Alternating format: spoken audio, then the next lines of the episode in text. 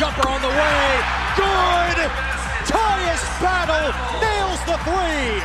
Dungey leaps and into the end zone for Dungey. A touchdown. If that's not on every highlight show tonight, then I, I don't know who's watching. Howard for soaring through the air. High flying Slovakian. Screen pass here. He'll get one. And he stays alive and he's got room to the 10. For Syracuse, party time. The upset pulled by the Orange. They defeat Clemson 27 to 24. Now, the penetration. Step back. Oh, a pressure bucket for Tyus Battle. This is Orange Nation with Stephen Fonte and Seth Goldberg, powered by Drivers Village and Hummel's Office Plus. Good afternoon, everyone. Glad to have you with us. Alongside Seth Goldberg, I'm Stephen Fonte. It's a Tuesday edition of Orange Nation. We're coming to you live from Shaughnessy's down at the Hotel Syracuse downtown as we get you set for the SU football season. Joined today by none other than Julian Whigham for the entire two hours, Julian. Yeah, what's going on? Happy to be here. Great to have you. Great to have you. I want to start. Plenty to get to with you, Julian. I want to start with something that that Seth I set brought Steve up. off right before the show. You didn't, you didn't set me off, um, but I want to start with something he brought up right before the show. I, I've made the comparison between this game and the Middle Tennessee State game from last year for the last several weeks. When I talked to Dino Babers last week, he mentioned it as well. He said, you know, there are some similarities, obviously, between you know going up against Tim Lester and going up against Scott Shafer. And then, unprompted, Seth, you said something before the start of the show. You said, "I think this game is different. It's not the same as when Syracuse went up against Scott Shafer." So I explain it's yourself. I think it's a little bit different. Uh, maybe this is just a perception. Maybe this is uh, swayed by the fact that Tim Daoust and Tim Lester came on our radio station in the lead up to this game, and Scott Shafer said no. I think Scott Shafer held a bigger grudge. I think Scott Shafer took it really personally that he was fired and, and held a bigger grudge than these guys do. Um, and, and I think that makes a difference. I, I think that, you know, th- there was legitimate motivation to come into Syracuse and beat that team last year by the defensive coordinator of Middle Tennessee State. And not saying that these guys don't want to win, not saying that these guys don't want to show up and, and play against Syracuse and say, hey, look, everything's going great in our new job. Like, we're doing great after you. Like, maybe you're not doing so great after us, whatever it may be. But I, I think there's a little bit of a different dynamic there than there was last year. I don't think there's any question that Scott Shafer held a grudge going into that game last year. I mean, he, he walked out with a, cig- uh, a cigar in his mouth. I, I don't I don't question that at all. What I what I would say to you is I think anytime you go up against a former employer, Right. a former team, you know, a former maybe friend growing up, I mean there is a I was rivalry gonna, there. I was going to compare it to is is this like you're on a date and you see an ex girlfriend on a date across the room, kind of a thing? Like you just want to be like, hey, look, everything's cool on my end. Can I tell you that that's definitely Scott Shafer's mo though? You know, if, especially that date that date idea that you had. He's the type of guy. If he knows his ex girlfriend is coming with her new boyfriend or Right. whatever, he's gonna bring the sexiest chick he know. He'll pay for her, whatever he's got to do. He's gonna bring the sexiest chick he can bring to make sure that he, you know, one ups, you know, that that, that ex. And I know for a fact that th- th- these two games, I'm playing both sides here. They're similar in that they're playing two coaches, Right. but they're different. They're going to be different in how the game is played on the field. The difference with Coach Shafer, he had a defense in his scheme. I know he's in bringing back that, that girlfriend idea. He sat up all night making sure that game plan was rock solid. Right. And the other thing was that game plan was the perfect scheme to beat a Syracuse offense. That defense was swarming. The def- our offensive line was poor. Um, he made sure to go after him with the blitz, and then he put coverages behind it that would make Dungey struggle. Going to Western Michigan now, Lester's going to try to power you. They're going to run the ball a lot. And, and this is more so, okay, how do we counter that offense and, and do we fit better? So on the field, I think Syracuse has a better fit than they did last year. And I think that's why we may be able to see a victory come out of it versus when Shafer came in, was able to just go after the quarterback and then leave out with a cigar. I guess the part that I took exception to, Seth, is that to suggest that this isn't personal for for Tim Lester and, and Coach Daoust, I I think it is right. I mean, I think anytime you go up against a former employer, and it could be it can be a civilized rivalry, like it doesn't have to be a hatred. But I think you want to go back and, and beat the school in this case, the team in this case that said you're Right. not good enough. That yeah, we're firing the head coach, but we want you guys out as well. And normally we give you a week to clean out your lockers. Read the Nate Mink article from today. You know, you, you've got a couple of days. You know, and and get up out of here. I think it's just human nature that you want to to go Oh, and no beat him. Now, is there a hatred? You know, maybe not. I, I agree with Julian. We didn't even talk about this before the show, but I, I do think there's a, a personality difference between these Yes. guys. Like that is Scott Shafer. What we saw last year, that's Scott Shafer. Tim Lester, he'll he'll you know say what's on his mind. He wears his heart on his sleeve. Like he's he's more of a thinker, I guess, than Scott Shafer, at least publicly. Right? Right. He shares with you what he's thinking, where Scott Shafer won't do that. Is that is that accurate? I mean, No, I- yeah, you're Julian. I know you know, know these him men very well. Spot but, on. But I mean, there is a personality difference, but I got to think that deep down, the uh, the will to win, the desire to win this game to beat Syracuse, I have to believe is probably the same as it was a year ago. No, absolutely. Shafer was just much more explosive about it. That's the only difference here. You know, uh, coaches, all, all of them at Western Michigan, they're much more, except Dallas. He's more of a Shafer type. But, you know, Lester and all those guys are going to be much more reserved. They're not going to come out and say anything crazy to the, to the media. Um, not going to tell their linebackers to go out and kill quarterbacks or anything like that. Shafer, he was so passionate that he just let all of that anger and everything that happened to him, I, I think it kind of it did play out in the field a little bit. You, and you know that he told his guys during the week that he really wanted this game. And I think that kind of fed into how hard they played. I don't know if we're going to see that from Western Michigan. They'll, they'll want to win, but it'll be difficult for them because they don't they didn't have the same passion from Shake. Yeah, and I, I- that might be my point. Is that like yeah, the will to win is there, right? Like Tim Lester, I, I have no doubt wants to beat this team. And, and first off, there's a difference with this game being at Western Michigan, whereas Middle Tennessee State came in, and, and Tim Lester, in all likelihood, I mean, I would imagine he's there next year. He'll get that chance next year, right? And, so uh, that might be a little more interesting. But I think what you hit on of like Scott Shafer and the way he, the, his personality and, and just being that kind of person, uh, it it shows more. So like Tim Lester might want to win this game just as badly, and I'm sure he does. But he might not like drill that into everybody. Like, hey, we got to beat this team because this this like it, it's like. Hey, it's game one. We got to get off to a good start to this season. Like, let's build off of our six and six last year. We got our guys healthy. Whereas when it was Shafer, I, I had a feeling, and, and we talked about it in the whole week leading up to the game, of like, hey, this is Scott Shafer going against Syracuse. This is Scott Shafer going against Eric Dungey. Yes. He knows what's going on. He knows this guy. Like,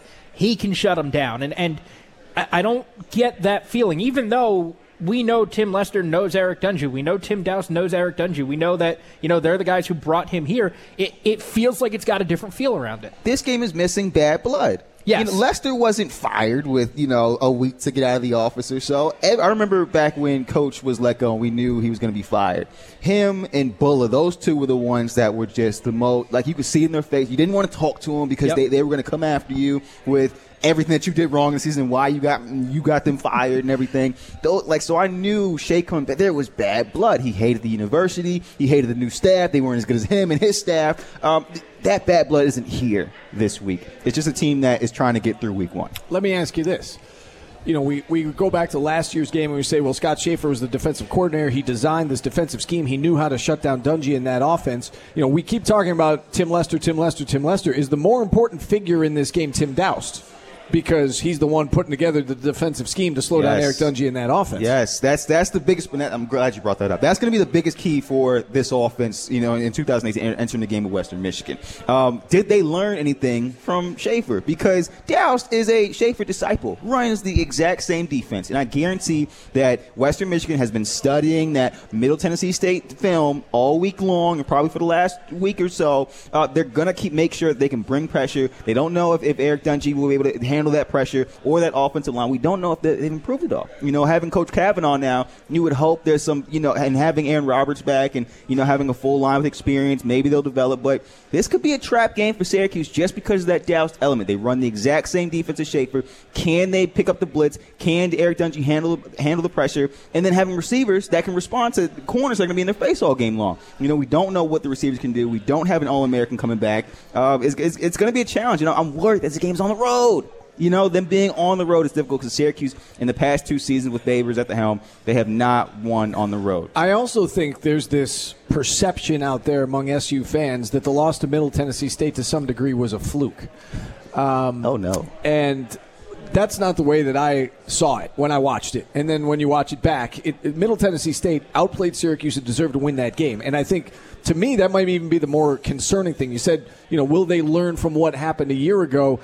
I, think it's more than just you know learn from from the, the mental approach to the game. I think there's some X's and O's that they need to get straight Yes. as well going into Yes. this game because Middle Tennessee State won that game. That was not a fluke. And that's exactly what I mean. You know, Middle Tennessee State beat Syracuse in the same way that Syracuse beat Louisville all those years back, or West Virginia on that Friday night all those years back with Shafer. That was a calculated decision by Shafer to, to put together a game plan. And yes, it was X's and O's. How does this scheme fit to beat? And that's why I said that, that Shafer's defense was fit to beat Syracuse's offense. You know, they, those were spread offenses that Louisville and West Virginia was running, and it just was a perfect fit to put in that little Okie package, that three-three-five, and just go after the quarterback, switch up coverages, and make a college quarterback figure out where can I go with the ball with you know a defensive end in my face. And that's what makes it so difficult for those kind of offenses to win in those kind of games. That's why I say with Daoust now running the exact same offense, has Syracuse learned anything? Because it's going to be the exact same thing coming up on Friday. So you mentioned the possibility of we- of Western Michigan watching the Middle Tennessee State tape, Yes. and saying, "Hey, this guy who I learned from did this." You think Syracuse is watching that tape back, saying, "Hey, that guy who he learned from and might be running the same defense, who, oh, by the way, worked here and knows you and knows Eric Dungey." Is it possible that they looked back at that tape, saw, oh, they're running the Okie package, they're running three three five, they're you know they're doing certain things, and maybe they're better prepared to go face that this time around? You want to say yes, but they have a new offensive line coach now. So now it's like, is Kavanaugh preaching his own principles on how he thinks he could beat it? Or is he preaching, hey, we lost this way last season. This is where you guys went wrong.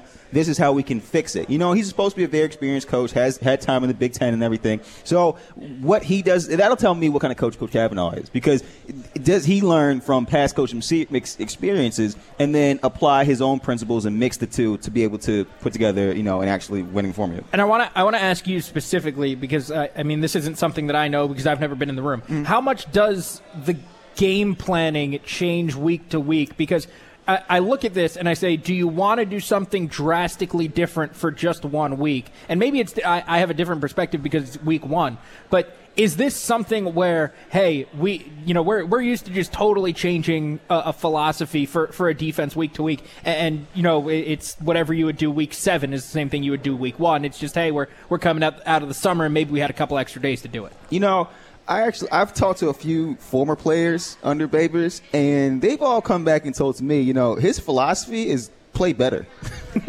So basically, do what we do, and we'll beat those guys. Yes, because and if you look back, I, I can understand Coach Weber saying he's been successful everywhere else, and Right. you know the formula apparently it works. You know whether he's at an Eastern Illinois or Bowling Green, and though those are two different levels. Now going from Bowling Green to Syracuse, another level. Right. The principle has worked and created a winning team. So I can understand why he would say, "Hey, y'all are the ones that need to play better." The scheme works. Um, so for Babers to come in and say that, and now to have you know having played a, a, a Middle Tennessee State team and, and losing the way they did, and then coming back this season, week one, it may be, hey, we lost this way because you didn't do it this way. You know, it's a matter of coaching, coaching it up, making sure those guys are ready to go. It could be, hey, play better, and if these guys don't, they could lose in the same fashion, which would be very disappointing. You know, both on our end, having watched it, and then on the team because that that defeats your whole season. I feel like take a step backwards now. You may be, you know, on the track to not even go to a bowl game. 315 437 7644. Uh, Let's go to the phone lines. Dom in Syracuse kicking us off on the show today. Hey, Dom. Hey guys, I tend to agree that this game is different, but not for the reasons you're saying. Last year's game, when Shafer came back, um, there was a bit of a, a, of a reminiscing factor to it. You know, the players, these are players that swam in his pool, that went to his house. Oh, coach is coming back. There was a feel good thing, and I think the players maybe didn't take it as they weren't as intense for for the game as they should have been. Um, and what happened? They got trucked by a directional school. I think going into this game, they're not going to get trucked by a directional school again. You know what I mean? If they they're, they're not going, it's not going to be because of lack of intensity from the players that they lose this game. I think everyone understands. First game of the year, you got owned by a former coach last year. It left a bad taste when he walked out of that dome smoking a cigar in everyone's mouth. I don't think that's happening this year. I do you guys appreciate you checking in, Dom. Yeah, I appreciate you checking in. Uh, Julian, your thoughts on that? Uh, first of all, I love that he used directional school because I got that from Shafe, and I said it all the time. You know, last time I love that one. Okay, and I, I think he's actually spot on with that too. You know, guys were very comfortable going out talking to Shafe before the game. You know, slapping five and all that. He's smiling like, "Hey," and. That, that's the funny part to me. I was watching it from the from the box, and I'm like, "You're shaking this man's hand. He's ready to kill you." He can't wait to see you guys lose this game, and you're going up, you know, all friendly, and he he wants to undercut you. I and trust because I know this man. I knew him for four years. You know, he recruited me. He, brought me in. He would tell me before every game what he wanted to do. I knew this man, you know, like the back of my hand, and he was ready, shaking their hands, telling them, "Hey." Happy to see you, man. It's good. Everything's all right. But but I'm gonna lay you down today. you know, and, and and that's exactly. I think these guys they were worked up and they were excited for the game, but not for the same reasons that Shafe was. They were excited because oh, we're playing our former coach, and maybe that it did soften up a little bit, as in. Okay, we got it's fun to see him and everything, Right. but they didn't have that edge to them like Shafe did. I think that they will, you know, just like Caller said, we, we are going to, uh, we do have this edge now as week one is that we lost to a direction school. We hated how we felt after that first game, and now we need to find a way to come out and win this game and have an edge ourselves because losing to a directional school when you, it doesn't matter if you're Syracuse or anyone else, you, you're a Power Five team, and losing to a Western and Eastern and Northern, that's one of the most embarrassing things you can do outside losing to an, uh, an FCS team. And that's all well and good that they're focused and maybe they have the mental edge this time around. There are two things about this game on Friday that, that concern me. Number one, it's a road game, and you've got a lot of guys playing new roles this year, right? I mean, everybody's a year older and a year better, and I, I get all that, but you know, the redshirt freshmen and the sophomores, you know, they're they're taking on more of a, a leadership role and a, and a bigger role this year than they've had in the past. So I think starting on the, the road number one is concerning. Number two, can we say Western Michigan's better than Middle Tennessee State? Um, I would. Two years ago, they were in the Cotton Bowl, and I know that you know that was Right. They, they had the stars aligned that year. Last year, they were six and six. But let's remember, they lost their quarterback with four games to go to a broken collarbone. They had USC tied in the fourth quarter hmm. at USC with Sam Darnold as the starting quarterback. Yes. They had Michigan State, I want to say, on the ropes. I mean, Michigan State won by two touchdowns, but that was a closer game than everybody expected. And and if their quarterback doesn't get hurt, maybe they go eight and four, and then we're looking at this saying, you know, wow, this is you know this program, you know, got, got to be concerned. This about. is a game you really don't The want to play first first the week. fact that they're six and six, I think you know they're better than their record would indicate. I think Syracuse is better than four and eight would indicate from a year ago. But I think Western Michigan might be better than Middle Tennessee State from last year. I think Western Michigan is a better team, but I think Middle Tennessee State as an offense had a better, just all around. Middle Tennessee beat Syracuse. Can I say that one? Just offensively, defensively. You know, they had a quarterback and receiver that they exploited every mismatch possible against Syracuse's Tampa 2 defense. There was a lot of zone coverage gaps, and they just made sure to slide that little number three in there, whether it be in the middle of the field or on the sideline, and they just kept making plays, especially in that second half when Syracuse defense really needed to rise up. They routinely found a way to make a play. I don't see Western Michigan's offense doing that because they're such a power run team. They want to run the ball down your throat. And this that tells me now, okay, and that's the other thing. Excuse me, that's another thing too. Syracuse's defense, they're two linebackers that they got, three linebackers that they have in there now, you know, Witt and all those guys. They have to prove they can tackle. That inexperience on the road scares me because one, they- they've proven they don't win on the road very often. But now having those three new linebackers and Witt returning as a starter, can they prove themselves as as a core? Because Western Michigan's defense or offense, they want to run the ball. They're going to go after play action. They're going to try to find a way to exploit you. So this is, a, I think, this is a great opportunity for Syracuse defense. One to just prove that they can stop the run. Last year was can they prove they stop the pass? They couldn't do Right. it. This year it's can you stop the run? And if they can, great, you're off to a great start. If they can't, they're going to really struggle because going down the line, a lot of these ACC teams, Clemson, Florida State, they love to run the ball on you. If you can do it, stop it. Great. If not, Syracuse can have a very long season. 10 redshirt freshmen or true freshmen on SU's depth chart. Just keep that in mind as Syracuse hits the road for the opener. We do need to take our first time out. Phone lines are open the entire way today at 315 437 7644. Seth Goldberg, Julian Whigham, Stephen Fonte with you up until 2 o'clock. Coming to you live from Shaughnessy's Pub and Grill at the Hotel Syracuse downtown. We are back after this on ESPN Radio. This is Orange Nation with Stephen Fonte and Seth Goldberg. We're not live in Armory Square today. We're live at Shaughnessy's Irish Pub at the Hotel Syracuse downtown. the annual painting of the orange stripe right outside here on South Warren Street as we get ready for the SU football season. Kickoff set for 6 o'clock Friday night in Kalamazoo, Michigan. Stephen Fonte, Seth Goldberg, Julian Whigham with you up until 2 o'clock. And again, phone lines open the entire way today at 315- 437 7644. We're going to get some thoughts from Tim Lester here coming up in a minute. He met with the media uh, yesterday. He also was uh, on the block with Brent Axe. we'll hear from Coach Lester in a moment. I, I do want to get your thoughts on something, Julian, that Dino Babers said yesterday in regards to the the freshness of his team going into the opener. he said there's no way they're going to be 100%. Yep.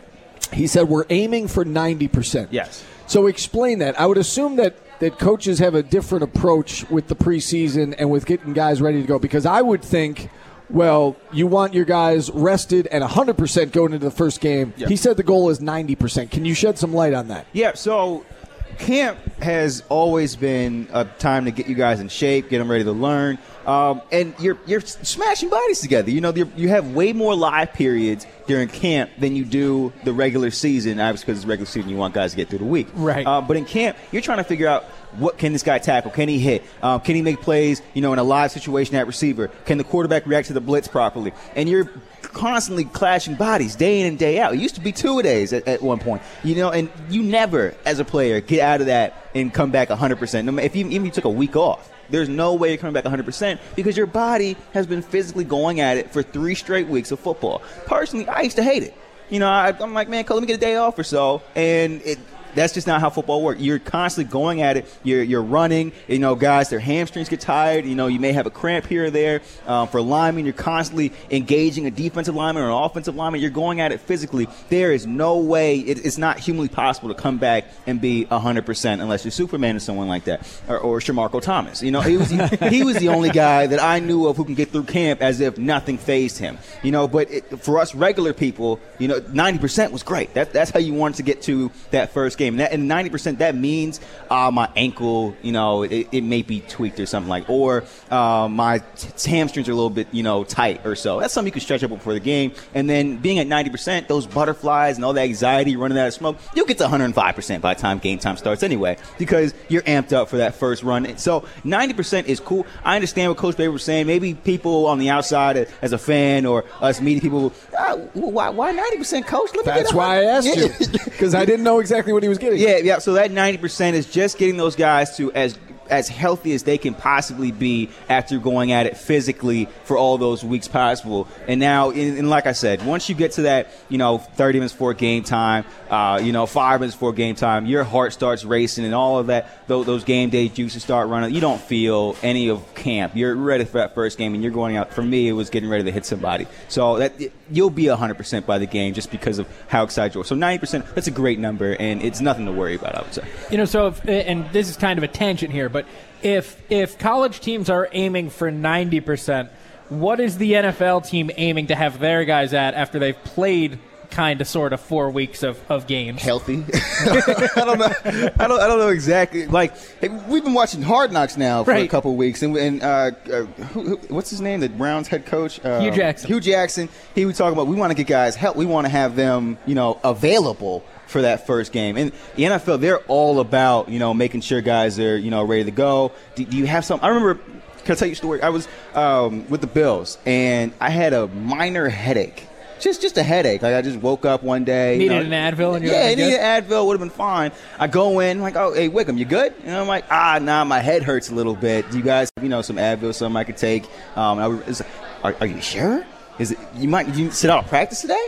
No, like, just give me Advil, coach. I'm, I'm good. and, and, they're like, "Are you sure? Can, can you? Can you? Are you sensitive to light? Um, what's what's going on? Are you sure you don't need to sit out today?" And there's in the NFL, they are very, very cautious about guys and, and their injury. They, if you don't need to practice, don't practice, and then it goes on you. Like, hey, well well, coach can't see you, you know, especially in camp or something like that when you're you can't make a team. So guys who aren't established, they'll push through some of those things a little bit more. But the NFL, they're very big on hey, we're trying to make sure that you're 100% ready to go. We don't want any issues with you because we put a lot of money, one, into Sure. you. Right. You know, you're an investment for us. For we want you as healthy as possible. We want to get you 100% if we can.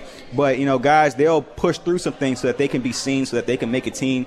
Um, and then in practice, they don't even hit, you know, during the regular season. So Right. they're, they're, they're trying to make sure that they have guys who are, you know, who can go 100% of the games. They don't want people who are, now, if you're feeling 90%, yeah, wait till you get to 100%, big dog, because we, we want you. We need you to be able to play. Did you practice that day? I sure did. I was trying. Of course to, you did. Yeah, I had to, man. I had to. It was. I'm not gonna lie. There was. I was on the sideline, and it actually did bother me a little bit because I made some, you know, some contact a little bit.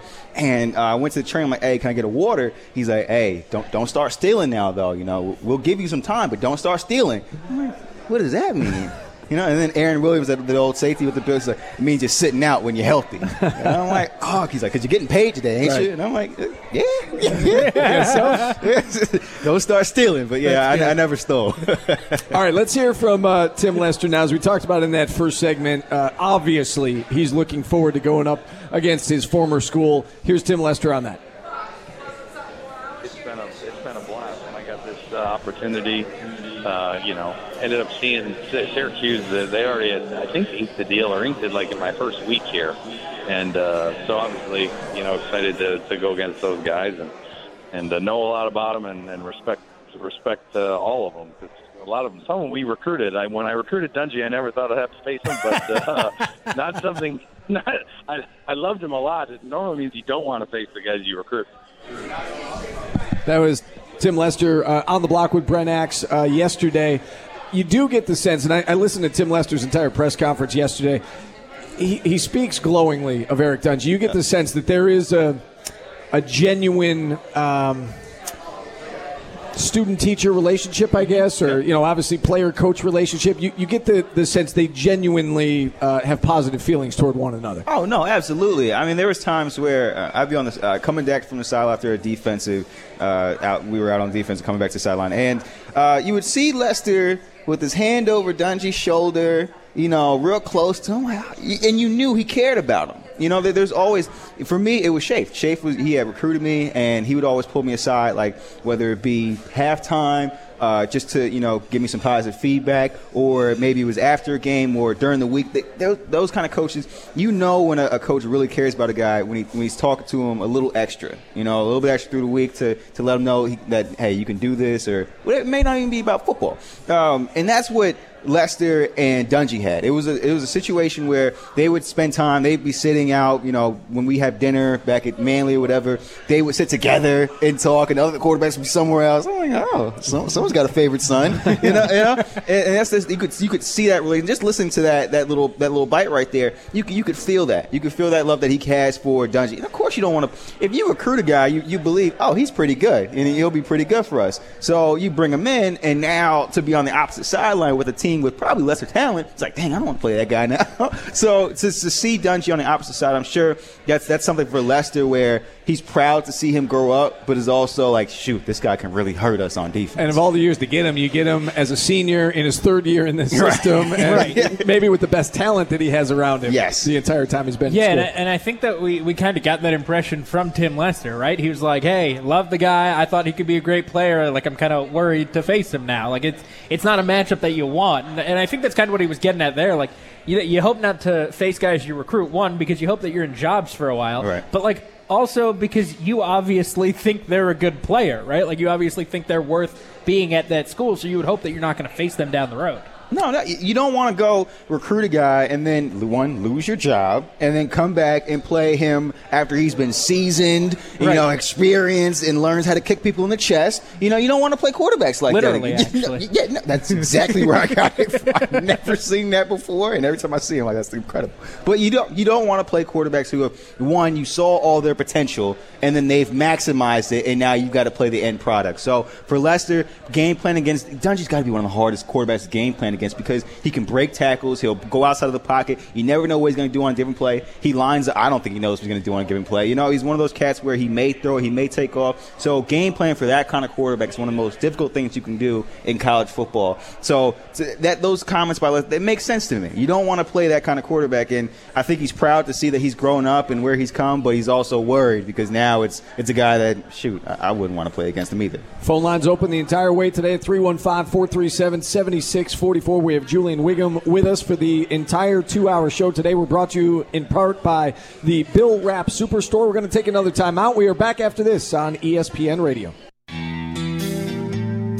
This is Orange Nation with Stephen Fonte and Seth Goldberg.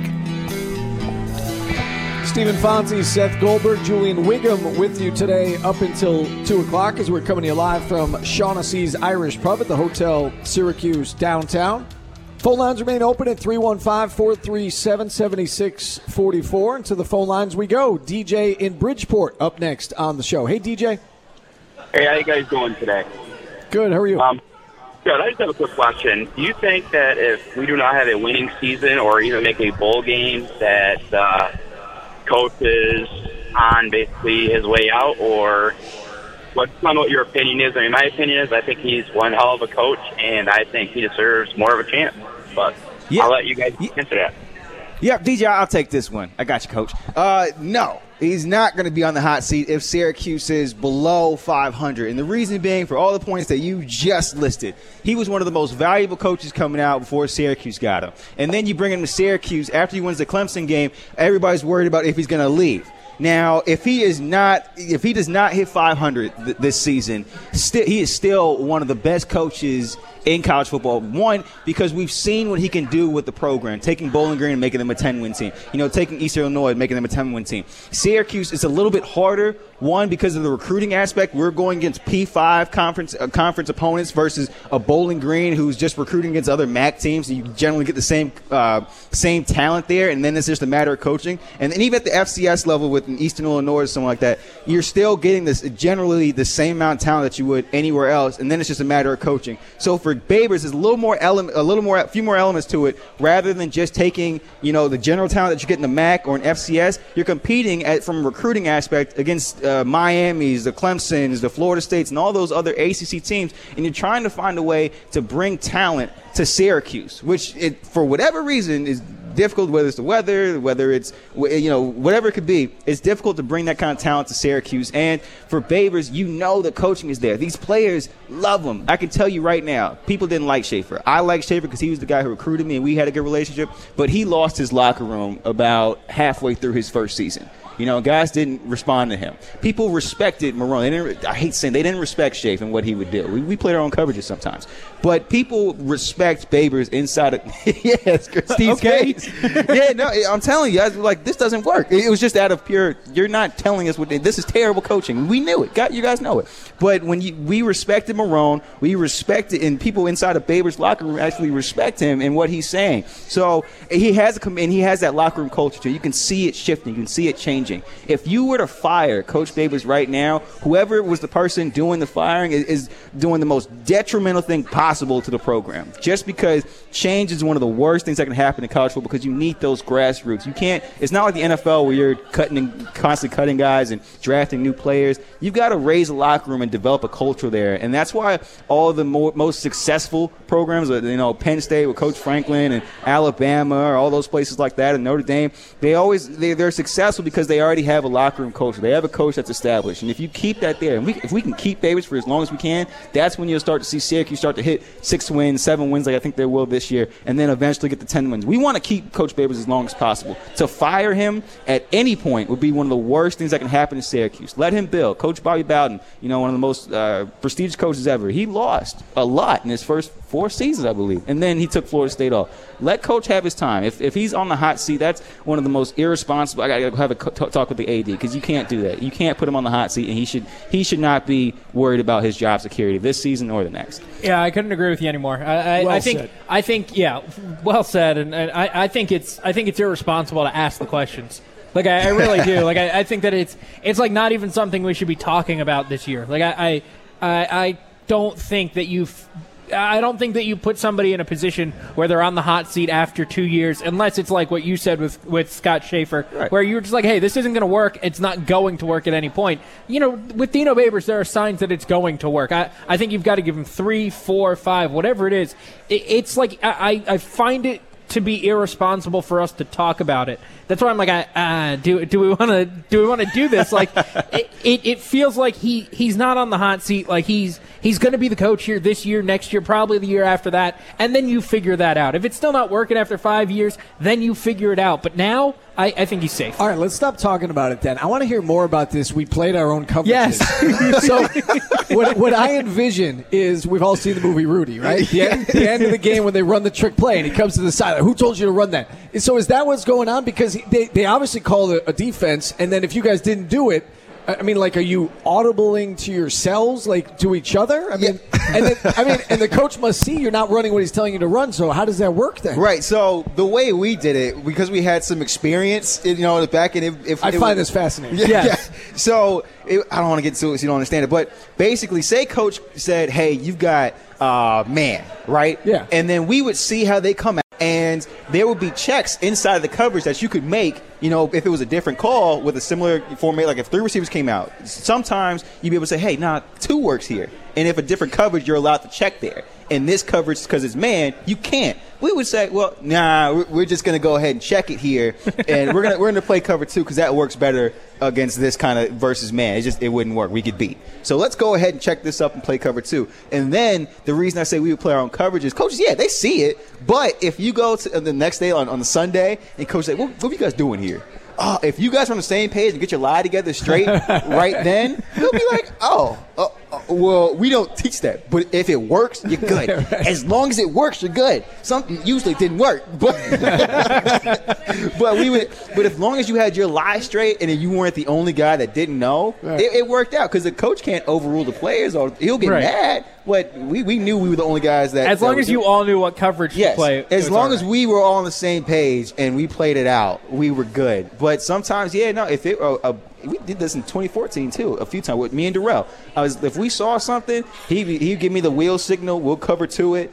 All right, cool. Yeah, I don't feel like playing man You right know, now. So Derrick Coleman has told us that that sometimes they would ignore what Jim Boeheim wanted to play defensively, and they would just you know they play man or they press on a given possession just because they wanted to. I find that fascinating. Yeah, because you want to have fun too, you know, and, and your players as, as you you know develop. I'm here now because I understand the game. You know, as players, you you start you can't do that as a freshman. That that'd be stupid. You know, right? You know, you're probably gonna make a wrong decision, and but as players, one sometimes your coach gives you that freedom to do it, and then the other is we know the game pretty well too at this point. We're, we're seniors now. We're you know we've been in the system for two and three years. We get it. We understand how it works. So there'll be times where coach would call something, and if it, if I'm at it with a safety, I'm comfortable with Richie or, or Durell or someone like that. Even Roddy, my senior year. It hey, yeah, no, let's let's go ahead and change this up a little bit and play what we want. One, you having fun with it, and then two.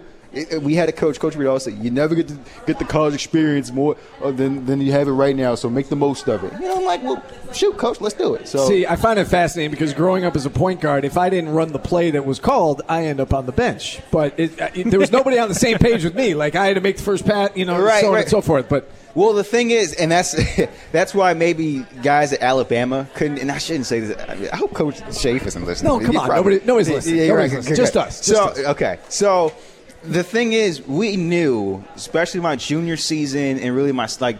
There was nobody that the first four on the field were the best players at, at corner and safety, and there was a huge talent gap after that. You know, it was like young guys who didn't know what they were doing, or guys who like Corey Winfield just switched over, so he wasn't going to get you know just switch you in right then. So we had the freedom to just by the fact that there was no one else to play, and then coach he's playing us because we know you're, you're worried about your job. you So know you're not going to end up on the bench. Right, you know Right. you're not going to the bench for any reason, so that's why it's like you know what, let's let's do what we got to do. All right, we are desperately up against the clock. We got to take a timeout. Hour number two kicks off right after this on ESPN Radio.